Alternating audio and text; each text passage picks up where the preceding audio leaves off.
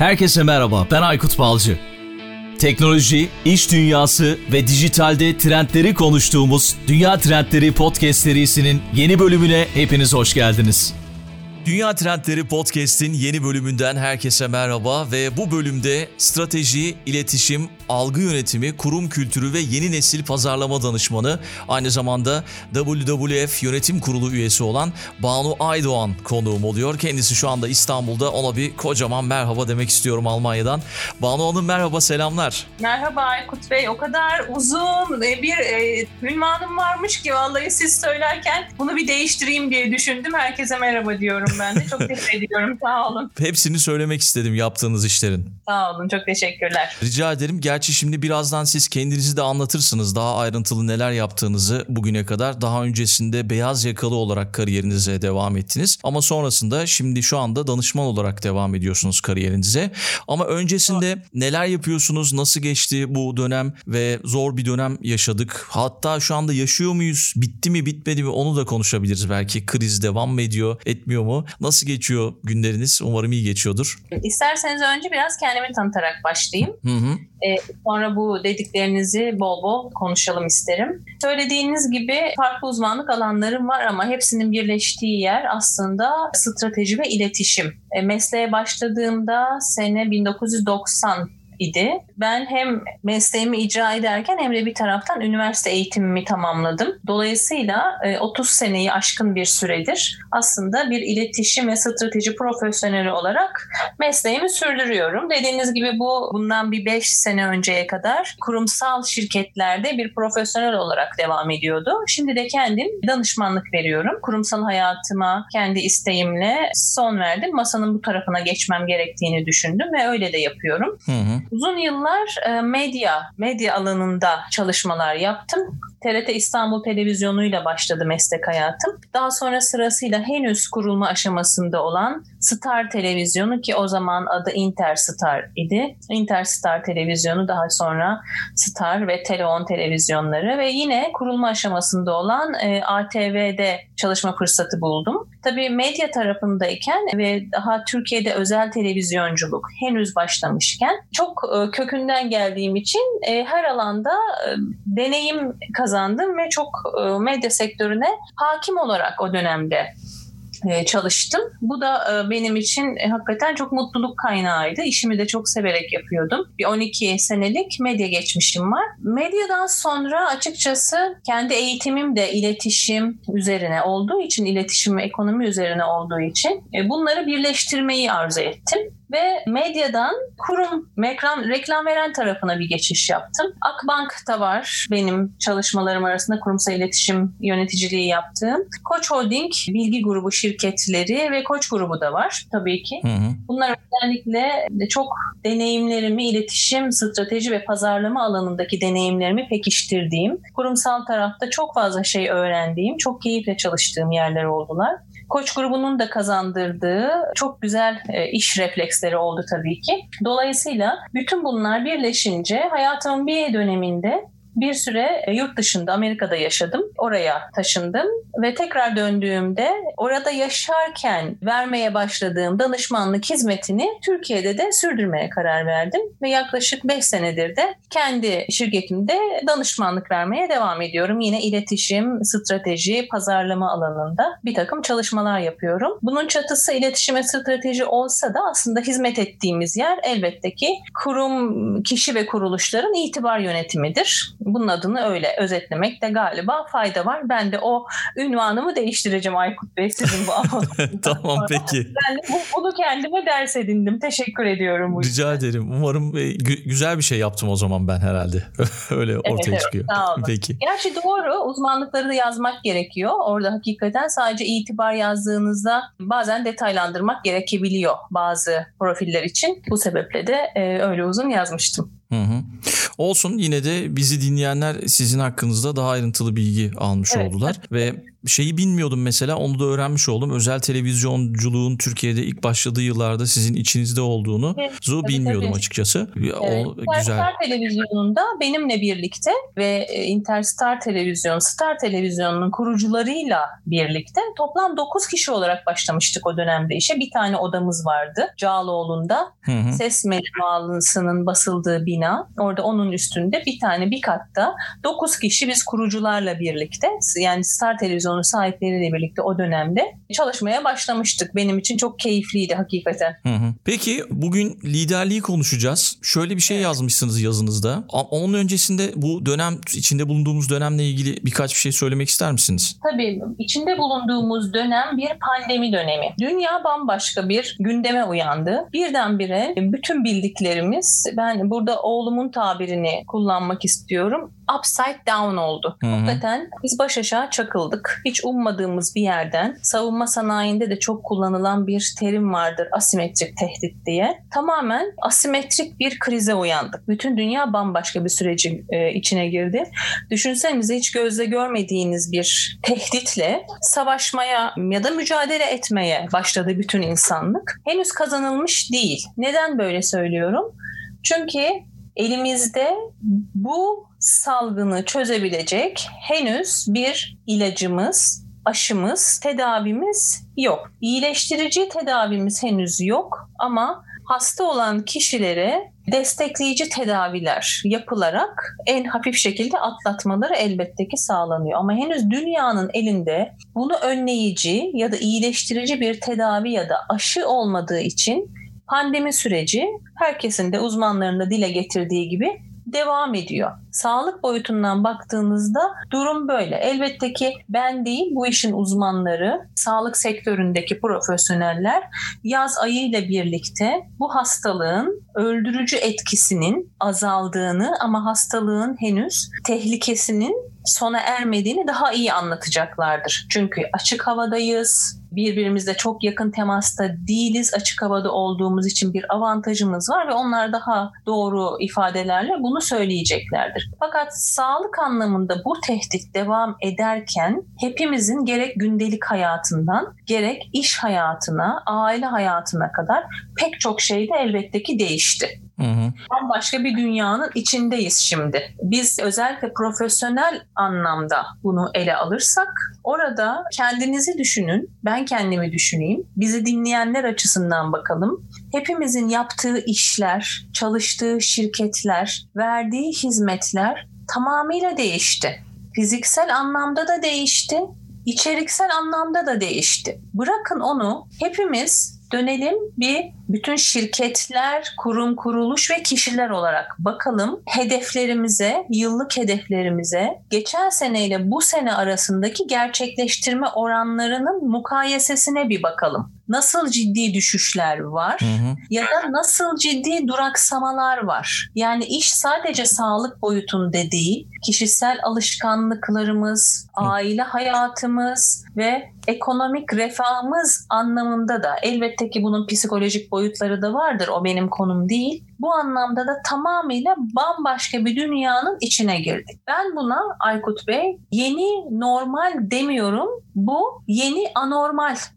Biz yeni Doğru. anormalde yaşamak zorundayız. Soruyorsanız ilk, ilk sorduğunuz soruya kısa cevapla dönmeye çalışayım. Henüz pandemi sürecinden çıkmadık. Hı hı. Hala aynı tehditle, aynı alışkanlıklarla bu yeni anormalde yaşamaya devam ediyoruz. Sadece bunu şundan sordum. Biraz gözlemlediğim kadarıyla tabii Türkiye'deki durumu uzaktan takip ediyorum. Almanya'da sanki bu iş böyle biraz bitmiş, ortadan kalkmış gibi bir gözlemle karşılaştım. Daha doğrusu gözlemim bu şekilde. O yüzden böyle bir şey sordum ama sizin de dediğiniz gibi daha önce deneyimlememiş olan olduğumuz hiç bilinmeyen ve öngörülememiş bir süreçteyiz şu anda ve bu süreci yönetmeyi kolaylaştıracak pek çok kavramın arasında da liderlik kavramı geliyor. Evet. Ve bu liderlik kavramının sahip olduğu önemde oldukça artmış gözüküyor. Ve bu bölümde de biz bunu işleyeceğiz. Daha doğrusu işte bu pandemi sonrası liderlik nasıl olacak bunu konuşacağız.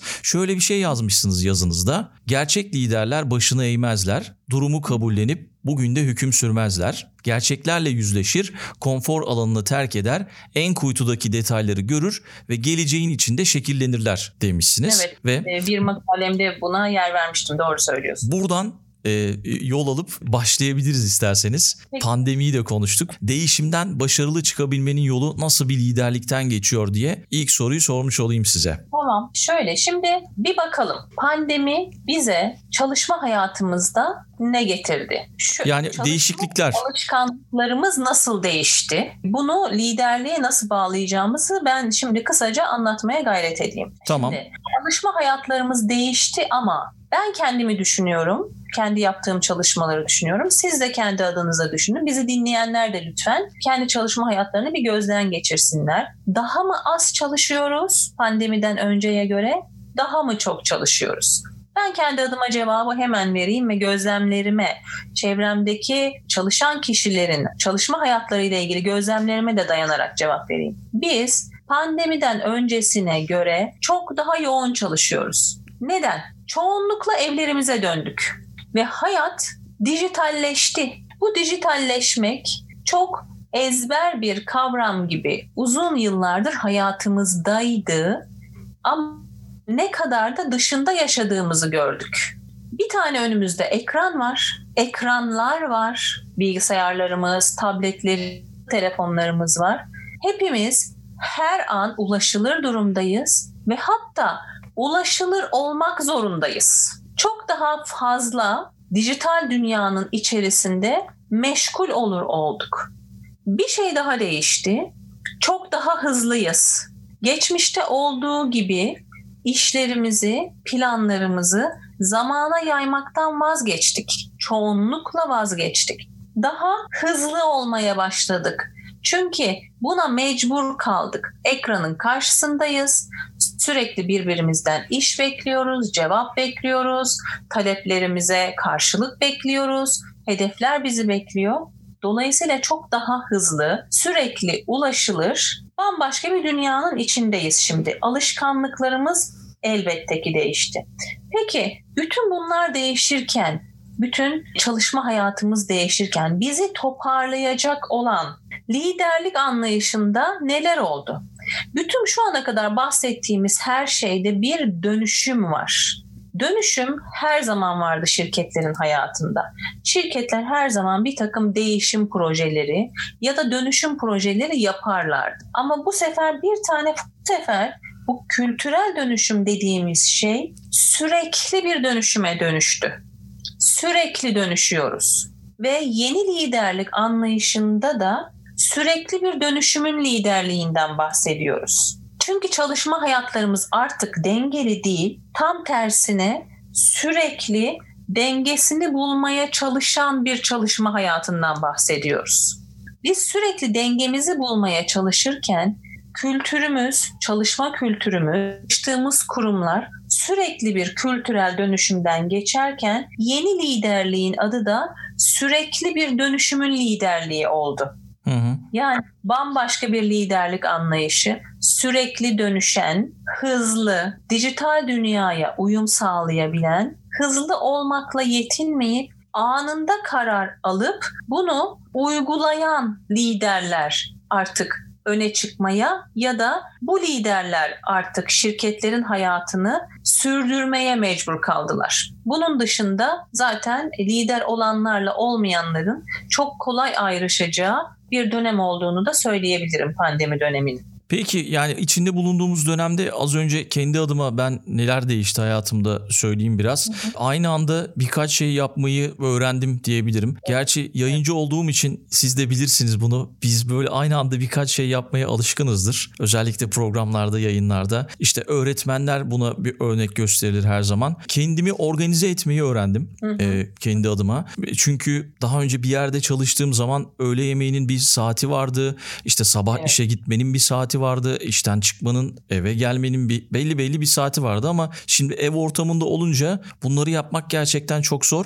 Kendimizi organize etmeyi öğreniyoruz anladığım kadarıyla. Tabii, tabii. tabii. Ve tabii bir de yeniden düşünmeyi öğreniyoruz. Yani Hı yeniden düşünmek işte içinde bulunduğumuz dönem dolayısıyla herkes bir düşündü, bir kendine geldi açıkçası.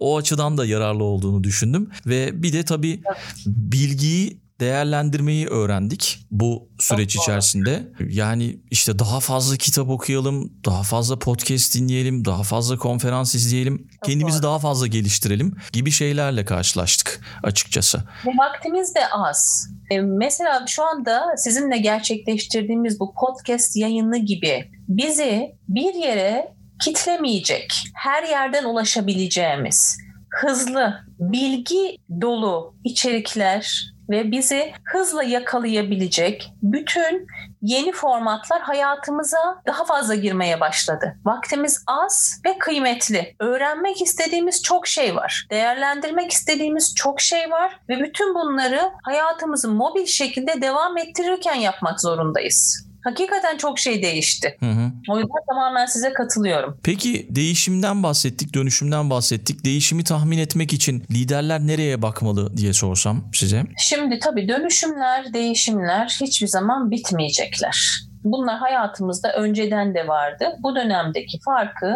böyle bilmediğimiz, dünyanın daha önce yaşamadığı en büyük ekonomik buhrandan sonra ikinci büyük buhran sayılan bu Covid-19'lu pandemi dönemiyle birlikte çokça değişen hayatımızda biz bazı kavramları yeniden gözden geçirmek zorunda kaldık yeniden gelecek olan dönüşümlerin, değişimlerin nereden geleceğini tahmin edebilmek inanın gerçeğin ta kendisinde saklı. Gerçek her zaman her zaman bize yol gösterir. Yani liderler gerçeğin ta kendisine bakacaklar, gerçekle yüzleşecekler. Peki bu nerede? Bu bugün yaşadığımız yerden geleceği görebilmekte ve bundan sonra geleceğin içinden seslenebilmekte. Yani ben bugün yaptığım işleri gelecekte de aynı şekilde yapmaya devam edemeyeceğim. Bir tane daha ekleyeyim buna benzer bir şey.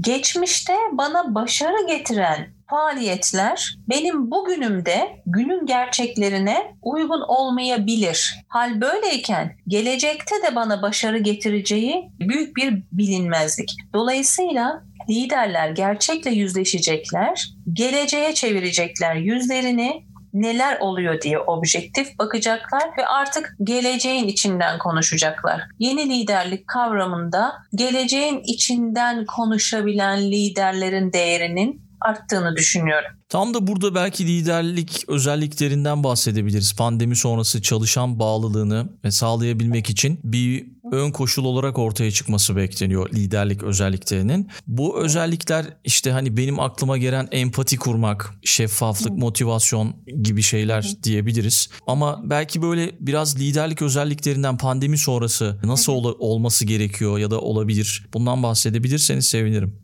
Aykut Bey doğru tabii ki empati önemli, motivasyon önemli ama ben söylediğinize eklemeyle başlayayım. Nasıl bir liderlik? Artık pandemi dönemi bize gösterdi ki çalışanına sahip çıkan liderlik. Hepimiz, çoğumuz evlerimize döndük ya da çalışma sürelerimiz fiziksel olarak iş yerlerimizde çalışma sürelerimiz kısıtlandı. Ama iş yerlerimize, şirketlerimize fiziksel olarak geri dönerken bana bu yayını dinleyen bir kişi de çıkıp söylesin ki ben hiç endişe duymadan işe gittim desin. Sağlığımla ilgili endişe duymadan. Hı hı. Nasıl duymamış olabilirler? Ancak şirketleri, çalıştıkları kurumlar, iş yerleri onların sağlığıyla ilgili her türlü tedbiri almışsa, her türlü hijyen ve sağlık tedbirini almışsa, bunu çalışanına bildirmiş, net şeffaf bilgi akışı sağlamışsa çalışan kendisine sahip çıkıldığını ve kendisini güvende hissettiğini düşünmüşse endişeleri kaybolmuştur. Dolayısıyla yeni dönemde çalışanına sahip çıkan liderler diyelim yeni liderlik özelliğine. Çalışanına sahip çıkan liderler. Çünkü bu son yaşadığımız dönem korona dönemi ya da Covid-19 adıyla adlandırdığımız pandemi dönemi bir kriz dönemiydi elbette. Şimdi kriz zamanlarında unutulmaması gereken bir şey var. mükemmellik iyinin düşmanıdır. Yani karar vermeden önce doğru olmayı beklerseniz asla kazanamazsınız. Hızlı karar almak ve uygulamak zorundasınız. Hızlı karar alırken de her açıdan eksiksiz düşünmek zorundasınız. Yani hızlı karar almak bu sebeple yetmiyor. Aldığın kararın ne kadarını uyguladığında hayati oluyor. Bu sebeple çalışanını düşünmüş, bütün önlemleri almış, bunları hızlıca yapmış, çalışanının endişelerini gidermişse eğer o lider artık o çalışanın lider kabul edebileceği kişi oluyor hakikaten. Bakın McKinsey yanlış hatırlamıyorsam geçen sene 2019 yılında bir araştırma yaptı. Hı. Fortune 500 şirketlerinin yöneticilerinin etkisi olmayan yani çok kritik olmayan kararlar vermek için yılda 500 bin günden fazla zaman harcadıkları ve bunun içinde bunun da 250 milyon dolara karşılık geldiği ortaya çıktı bu araştırmada. Hmm. Yani etkisi olmayan kararlar vermek için. Düşünün liderin karar alması, hızlı karar alması, bunun etkin olması ve bunun ne kadarının uygulamaya geçmiş olması çok önemli. Şimdi çünkü bizi korona dönemi, pandemi dönemi karmaşık bir dünyaya soktu. Karmaşık derken ne demek istiyorum? Neyi nasıl yapmamız gerektiğini bilmediğimiz bir dünyaya soktu. Lakin bekleyemeyeceğiz. Yani hız bu sebeple çok önemli. Ne yapacağız? Karar alacağız. Evet etraflıca düşüneceğiz. Ama aldığımız kararlar eğer elde ettiğimiz verilere göre uygun değilse gerekirse yenileyeceğiz. Yani bu dönemin temel ihtiyacı bir liderde ve bir kurumda olması gereken temel özellik aynı zamanda çeviklik. Çeviklik derken ne demek istiyoruz? Bu agile e, kavramıyla aslında bizim şirketlerimizin iş hayatına da girmiş durumda ama İngilizce tabiriyle. Hı hı. Çevik şirketler derken kısacası şundan bahsediyoruz çevik yöneticiler derken. Bir karar alıp onu süreçlere uygulayanlardan, şirket ya da liderlerden bahsetmiyoruz. Biz süreçleri tamamen değiştirmekten bahsediyoruz bunu söylerken. Yani daha sade iş modelleriyle artık çalışmak şart işe yaramayan süreçlerden de kurtulmak gerekiyor. Bakın bununla ilgili bir örnek vereceğim. Geçtiğimiz gün bir konuya çalışıyordum. Orada dikkatimi çekti bu. Biliyorsunuz Amerika'da kendim de bir dönem yaşadığım için e, yakından da takip ediyordum. Amerika'da online alışveriş pazarının yaklaşık yüzde 40'ı yaklaşık yüzde 40, 38-39 gibi bir rakam olabilir. Amazon'a ait. Hı hı. Şimdi Amazon'la rekabet etmek istiyor Walmart. Walmart'ın ise online alışveriş pazarındaki payı %6'lar civarında. Yani biri %40 civarında, biri %6 civarında. Bu Walmart'ın 2020 senesi için hayata geçirdiği bir strateji vardı. Less is more demişlerdi bu stratejiye. Yani az aslında çoktur deriz ya biz bazen. Hı, evet. Onlar less is more stratejisiyle hayata geçtiler ve ne yaptılar? Müşterilerinin alışveriş sırasında karar verme yoğunluğu yaşamamaları için onlara daha az seçenek sunacaklarını söylediler. Hmm. Bu seçenekler daha doğru ürünlerden oluşsun diye karar aldılar. Böylece müşterileri daha hızlı alışveriş yapma imkanı kazandılar ve sürdürülebilir bir şekilde bu ürünler pazara sunmaya başlandı. Yani çeviklik böyle bir şey. Yeni bir kararı gerektiğinde yine yenilenebilecek bir kararı yepyeni iş süreçlerine uygulamak. Eskiyi tamamen değiştirmek, eskinin kalıplarını yıkmak, ve yeni iş süreçlerine adapte olmak, işe yaramayan süreçlerden kurtulmak, daha sadeleşmek, daha sade iş modellerine gitmek, bununla birlikte şirket içindeki hiyerarşiyi azaltmak, herkesin birbiriyle paralel olarak çalışabildiği bir ortam kurabilmek, dikey değil, yatay çalışma ortamları kurabilmek, herkesin birbirinin uzmanlık alanından, yaptığı işten, şirkete sağladığı faydadan, katma değerden haberdar olduğu organizasyonlar kurabilmek ve bunların sürekli dengesini kaybeden dengesini bulmaya çalışmak. Zor ama yapılmak mecburiyetinde. Bir kere bu kültür kazanıldıktan sonra her şey çok kolay. Önce bu bunu kabul etmek, bu sürecin içine girebilmek, bunun gerekliliğini içselleştirmekte yatıyor zorluk. Ondan sonrası çok kolay. Bunu yurt dışında da Türkiye'de de uygulayan, bu dönemi başarıyla geçirmeye çalışan şirketlerimiz ne mutlu ki var ve onlar bu çevik süreçlerle daha hızlı kararlar alarak bunları uygulamaya geçiyorlar. Çünkü bu çeviklik aynı zamanda yeni liderde olması gereken yeni şirket bu dönemin şirketlerinde ve bundan sonra kendisini geleceğe taşımak isteyen şirketlerde olması gereken çeviklik özelliği bize şunu diyor. Tüm departmanlar kendi çıkarlarını ön plana koymasınlar. Hmm. Onlar ortak çıkarları gözetsinler ki çözümler çok daha geniş bir alanda aransın. Bu sebeple diyorum yatay organizasyonlar çok değer kazandı. Çözümü çok daha geniş alanda aramak çok daha hızlı ve çok daha doğru şekilde o çözüme ulaşmak anlamına geliyor.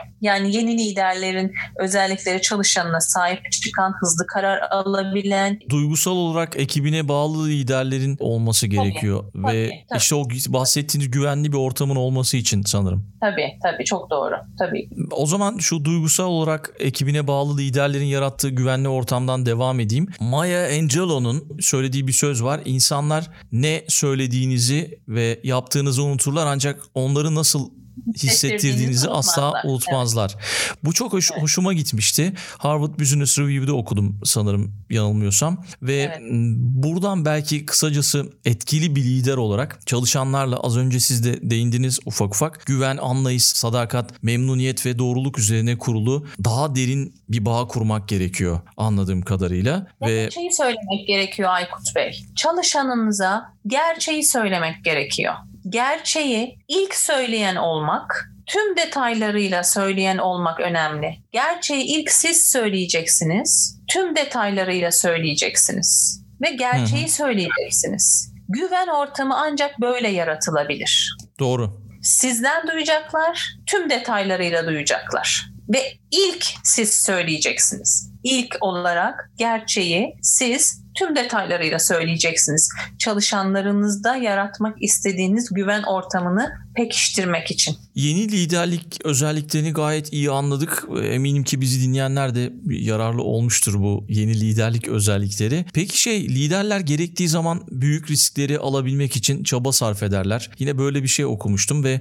bu dönemden sonra ne gibi riskler alınmalı? Belki biraz bundan bahsedebiliriz. Mesela şu örneği vereyim. Geçen gün okudum Siemens şöyle bir karar almış. Artık tamamen evden çalışacaklarmış. Öyle bir şey okudum. Sanırım Almanya. Ee, böyle böyle şeylerle de karşılaşabiliyoruz. Bu liderlerin aldığı bir risk midir? Ya da ne gibi risklerle karşılaşabiliriz? Yani bu dönemden sonra liderlerin alması gereken en büyük risk konfor alanını terk etme riski. Değişti. Her şey hızla değişti. Az önce bahsettiğiniz örnekte olduğu gibi çalışma ortamının değişmesinden, süreçlerin değişmesine kadar her şey değişti. Konfor alanlarımızı terk edeceğiz. Artık bildiğimiz kalıplardan çıkacağız kararlarımızı çöpe atabilme riskini de ele alacağız. Liderler bir karar aldığında arkasında dururlar ama eğer günün gerçekleriyle uyuşmuyorsa kararlarını çöpe atıp yeni kararlar alma cesareti de göstermek zorundalar. Tabii büyük kurumlarda çalışanlar şöyle düşünebilir bunu dinlerken.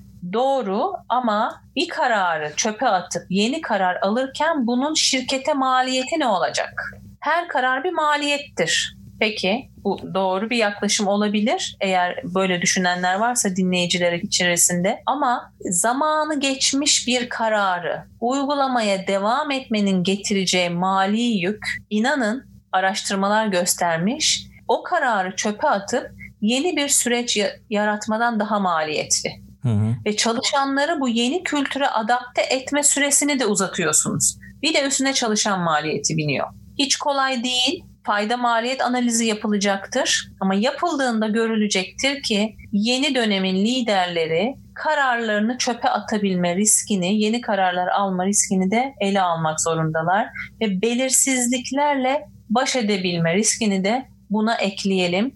Çünkü her dönemimiz artık çok daha yoğun krizlerle dolu olacak. Neden? Dijital dünya hayatımızın tam merkezine yerleştiği için hakikaten başımızı kaldırıp baksak, görebilecek durumda olsak keşke o üstümüzde gezinen binlerce uyduya karşı savunmasız olduğumuz için ve aslında hayatlarımız her şekilde kontrol edildiği için teknoloji ve dijitalleşme tarafından her şekilde kontrol edildiği için binlerce belirsizlikle doluyuz ve yeni liderler belirsizliklerle baş edebilme riskini de göze alabilen liderler olmalı diye düşünüyorum. Bununla ilgili çok fazla eleştiri yapan e, okudum ve e, konuştuğum kişiler arasında da e, gördüm. Şey diyorlar Türkiye zaten sürekli bir kriz ortamı var. Yani bu, bu, bu bizim için bir normal yani zaten gibi bir şey söylüyorlar ama e, buna katılır mısınız? Türkiye'de her zaman bir kriz vardır tabii. Söyleyenlerin ne anlamda söylediğini şu anda bilmemekle birlikte tahminim bizim bulunduğumuz jeopolitik konumdan ötürü. Evet, evet. Ondan dolayı. Taşıdığınız tarihi değerlerden ötürü e, söylüyorlardır ve siyasi anlamda ve toplumsal anlamda söylüyorlardır muhtemelen. Bu doğru ama e, bütün bunlar yine olmaya devam edecek. Şu anda yaşanan şey küresel,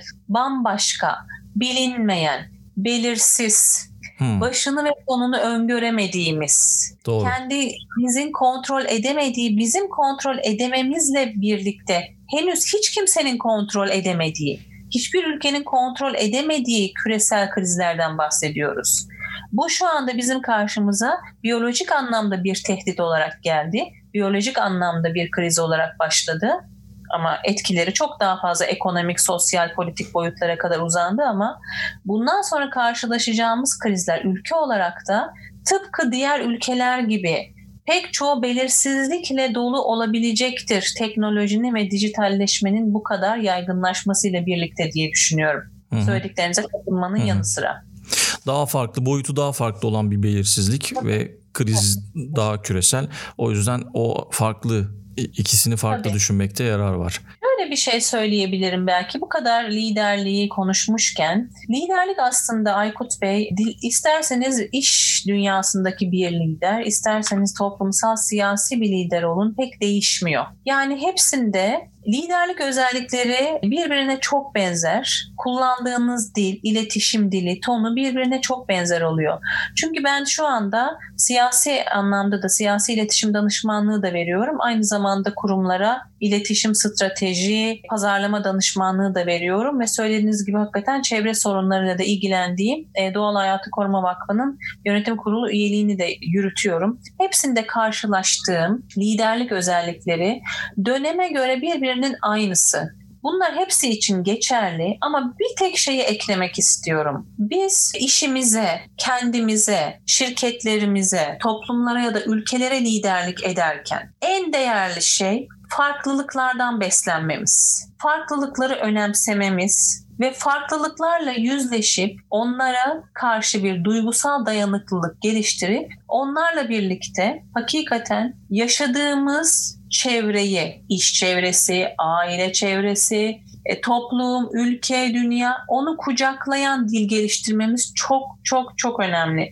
Buna dikkat çekmek istiyorum. Farklılıklardan beslenmeliyiz ve geçmişi, kaybeden geçmişi o kaybını kabul edecek şekilde uğurlamalıyız. Yani kullandığımız iletişim dili, tonumuz, bakış açımız çok kıymetli. Herkesi kucaklayabilmek, her sorunu kucaklayabilmek, gerçekle yüzleşebilmenin temelinde hakikaten farklılıklardan beslenmemiz de yatıyor ve kaybedenin kaybını kabullenmesini kolaylaştıracak bir dil, söylem ve iletişim geliştirmemizde yatıyor. Bunu da ben eklemek istedim konuyla birebir bağlantılı olduğu için. Çok teşekkür ediyorum. Sona geldik yavaş yavaş ve gerçekten güzel bir bölüm oldu sayenizde. Çok şey öğrendiğimizi ben düşünüyorum. Ee, bizim dinleyenler de çok şey öğrenmiştir eminim. Peki kapatırken her zaman ben konuklarımı bir kitap önerisi soruyorum. Böyle bize son zamanlarda okuduğunuz ya da daha önce okuduğunuz bir kitap önerisi olur mu? Tabii olur. Şu anda okuduğum kitaptan bahsedebilirim. John Matt Clayton ve Nick Wadia'nın birlikte kaleme aldığı Cultural Transformations, Kültürel Dönüşüm kitabını okuyorum. Başucu kitabım şu anda. Çok faydalanıyorum yaptığım çalışmalarda. Bunu konuyla ilgilenenlere tavsiye edebilirim. Ama gündelik hayatımızda bu pandemi döneminde ev hayatımızı daha da geliştirmişken söyleyebileceğim ben bir Haruki Murakami hayranıyım aynı zamanda. Hı hı. Onun yazılarını, kitaplarını da çok beğenirim. Tekrar elime aldım. Çok kalın bir kitaptır o. Zaman zaman çevirir yine sayfalarına bakarım. Bir Q84 diye, One Q84 diye bir kitabı vardır onun. Bunu da özellikle tavsiye ederim çünkü orada kadınlara şiddet e, uygulayan erkekleri öldüren bir seri katilden bahsediyor. Hmm. Ee, bu da e, bugünler için e, güzel de bir aşk hikayesi var içinde. Bugünler için anlamlı olabilir. Eğer bu yazarla tanışmayanlar varsa henüz onu da tavsiye etmiş olayım. Haruki Murakami'nin e, Koşmasaydım Yazamazdım adlı kitabını Ha, evet. önermiş olayım o Evet. zaman. Böyle Evet, çok güzel. e, gel- yani o inanılmaz beni motive etmişti. Yani koşmak için zaten burada herkes spor yapıyor. Evet. Benden çok çok yaşlı insanlar sokaklarda gördüğüm zaman inanılmaz motive oluyorum. Benim de çıkmam lazım, koşmam lazım ya da spor yapmam lazım diyorum. Ama o kitabı da e, okuduktan sonra gerçekten bütün düşüncem değişmişti. Evet. Gerçekten iyi bir yazar ve hayat hikayesi de bu arada inanılmaz. Sonradan yazar olmuş. Biliyorsunuzdur Evet. mutlaka. Evet. Ee, önce bir bar işletiyormuş. Ondan sonra ben bu işleri yapmayacağım, yazar olacağım deyip e, enteresan bir insan gerçekten. Güzel oldu. Tavsiye olalım birlikte. Evet, aynen. Peki çok teşekkür ediyorum Banu Hanım. Ben, Ben çok teşekkür ederim. katıldığınız için iletişim bilgilerinizi ben podcast'in açıklama bölümüne yazarım. Belki size ulaşmak isteyenler olabilir. Aynı zamanda LinkedIn'den de takip etmeye devam edeceğim. Çok güzel paylaşımlar yapıyorsunuz. Bizi dinleyenlerin de mutlaka takip etmesini tavsiye ediyorum. Teşekkür ediyorum. Ben de aynı şekilde size e, bütün bu çalışmalarınızda başarılar diliyorum. Ben de beğeniyle takip ediyorum. Çok teşekkürler Aykut Bey. O zaman bölümü kapatıyoruz. İstanbul'a selamlar. Aynı şekilde Almanya'ya sevgiler, selamlar gönderiyorum ben de. Hoşçakalın. Dünya Trendleri Podcast serisinin bu bölümünün sonuna geldik. www.dünyatrendleri.com Twitter'da @dünyatrendleri, Instagram'da dünya.trendleri adreslerinden Dünya Trendleri Podcast'i takip edebilirsiniz.